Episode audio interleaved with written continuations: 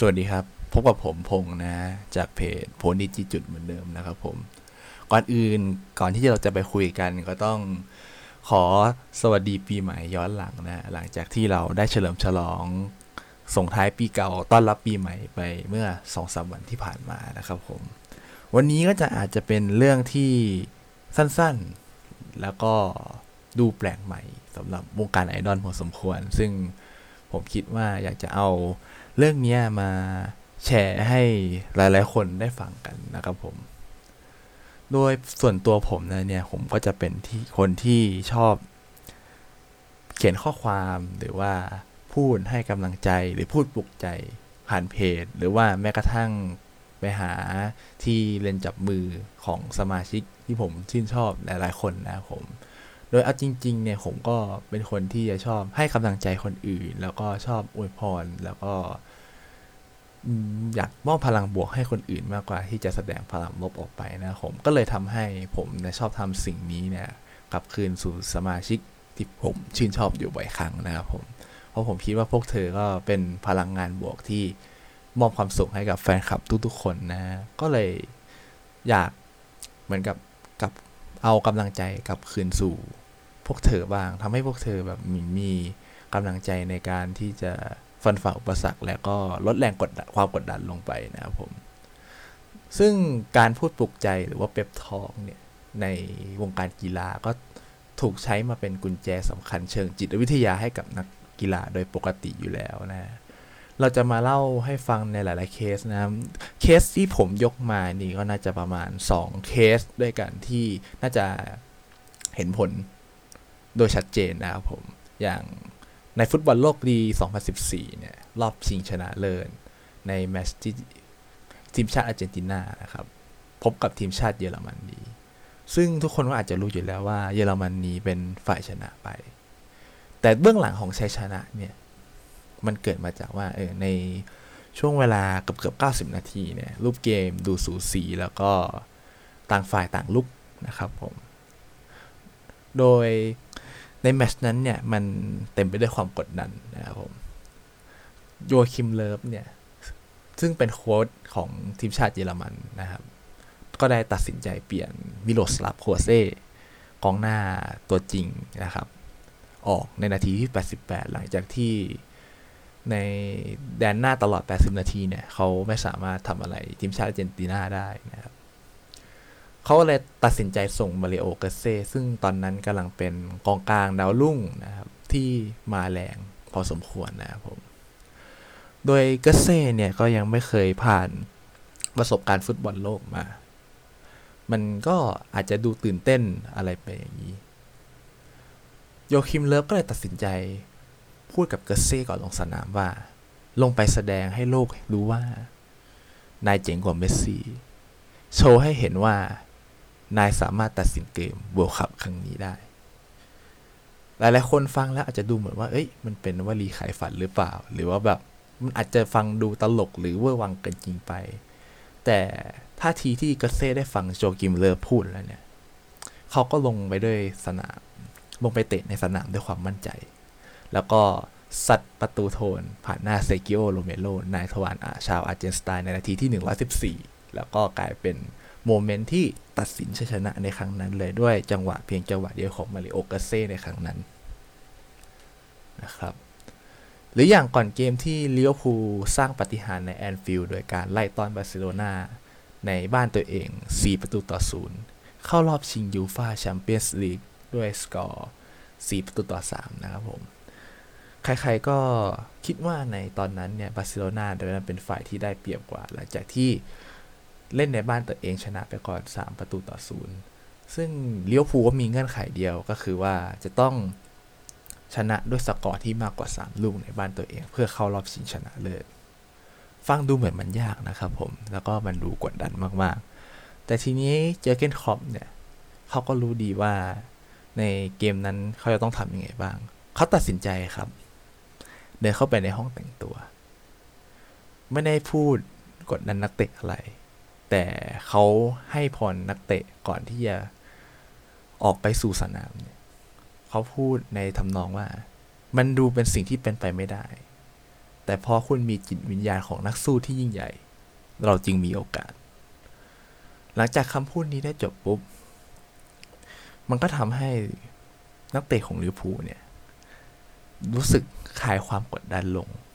ไม่ได้มองว่าตอนนี้ฉันต้องยิงอีก สี่ลูกเพื่อที่จะต้องการที่จะชนะ แต่ยิงประตูให้ได้มากที่สุดเพื่อที่ต้องการที่จะชนะนะครับ ในโมเมนต์นั้นเนี่ยก็เป็นเหมือนกับนักเตะเลี้ยวภูเนี่ใช้ในระยะเวลาในการยิง 3 ลูกเพื่อตีเสมอผลสกอร์รวมเนี่ยใช้เวลาเพียงแค่ 50 นาทีเท่านั้นก่อนที่จะยิงประตูที่4นาทีที่ 78 และเข้ารอบไปในที่สุดนะครับผม วันนี้เนี่ยผมก็มีบทความจาก Unlockment นะครับ ที่เล่าถึงศิลปะการพูดปลุกใจที่แปลมาจากของ INC นะฮะ ในหัวข้อเรื่อง How to give motivating pep talk like Germany's World Cup winning coach Joachim Löw นะครับผมก็เป็นการเล่าถึงศิลปะการปลุกใจที่ทำให้นักกีฬาเนี่ยคลายความกดดันลงจากสถานการณ์ที่ตัวเองกำลังเจอนะครับผมซึ่งใน INC เนี่ยเขาก็เล่าว่าเขาได้ยกงานวิจัยของทิฟฟานี่วากัสนะครับ ผู้ช่วยศาสตราจารย์แห่ง Cal State University Long Beach นะครับผมเขาได้ทำการวิจัยที่เกี่ยวกับศาสตร์และศิลป์ของการพูดปลุกใจก่อนเกมนะครับ โดยทำการเก็บข้อมูลวิจัยจากทีฟุตบอลอาชีพ โดยได้รับแรงบันดาลใจจากประสบการณ์ของตัวเอง ที่เคยเล่นให้กับทีมเท็กซัสซึ่งเธอรู้ว่าการกระตุ้นก่อนเกม ส่งผลถึงประสิทธิภาพในการเล่นเลย วิเคราะห์วิจัยอย่างจริงจัง ด้วยวิธีการสำรวจนักเตะอาชีพ 151 คนจากทีมฟุตบอลชั้นนำแบ่งเป็นชายและหญิงเท่าๆกัน และได้ตีพิมพ์ผลการวิจัยนี้ลงใน International Journal of Coaching Science นะครับวากัสได้ศึกษาออกเป็น 2 เคสนะครับ เคสแรกเนี่ยคือเป็นการที่โค้ชพูดก่อนเกมแต่ในเชิงข้อมูล เช่น ทวนสิ่งที่ซ้อมมากลยุทธ์ แผนการเล่น และวิเคราะห์ทีมคู่แข่ง ส่วนในอีกกรณีหนึ่งก็คือกระตุ้นด้วยคำพูดปลุกใจอย่างเดียวเช่น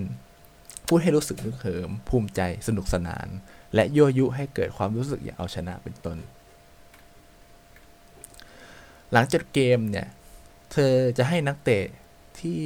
อยู่ในกลุ่มทดลองของเธอเนี่ยตอบแบบสอบถามทั้งหมด 7 ข้อนะครับ ที่ถามถึงผลของการพูดก่อนเกมที่แบ่งออกเป็น 2 แบบนะครับ ว่ากระทบกับฟอร์มการเล่น และความรู้สึกในสนามอย่างไร ปรากฏว่าการพูดการพูดปลุกใจก่อนเตะเนี่ยช่วยให้ผู้เล่นมีความมั่นใจในตัวเองมากขึ้นนะครับ แล้วก็ทำให้โชว์ฟอร์มได้ดีกว่า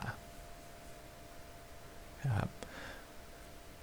ถ้าโค้ชสามารถสถานการณ์ปลุกใจที่เหมาะสมเนี่ยเพื่อช่วยให้นักเตะมองภาพ การแข่งขันในแง่บวกได้ พวกเขาจะอยู่ในภาวะที่สบายใจ มีอารมณ์ที่สบายใจนะฮะ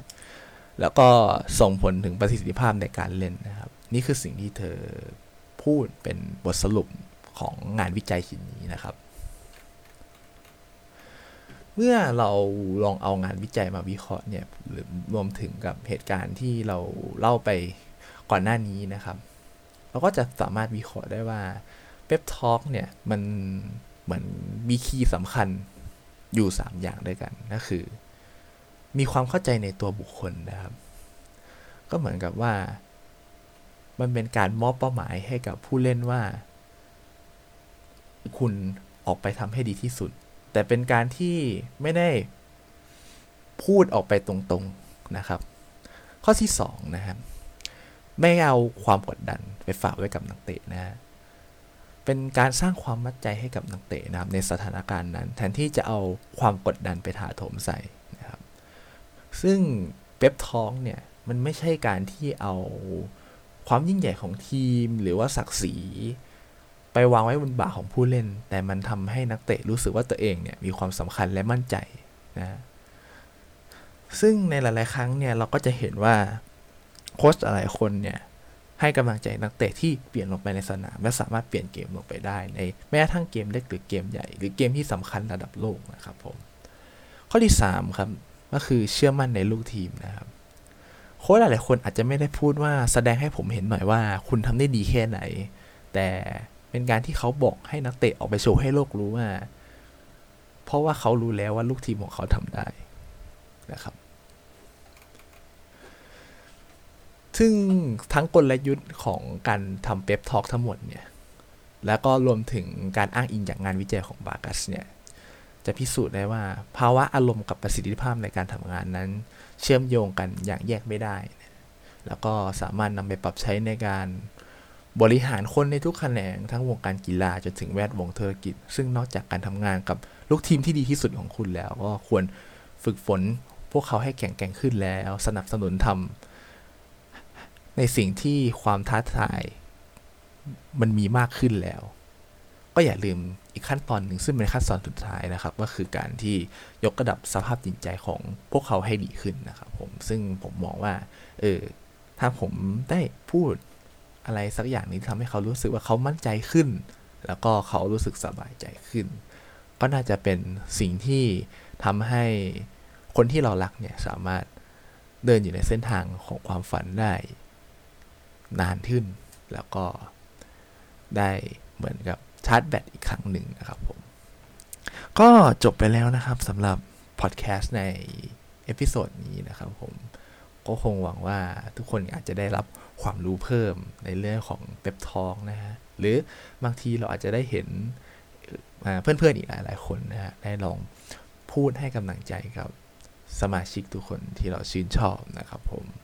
ก่อนจากกันนะครับก็อย่าลืมนะฮะกดไลค์กดแชร์เพจนะฮะ แล้วก็ติดตามพอดแคสต์ใน Spotify หรือ Subscribe ใน YouTube ได้นะครับผมสำหรับวันนี้ก็สวัสดีครับ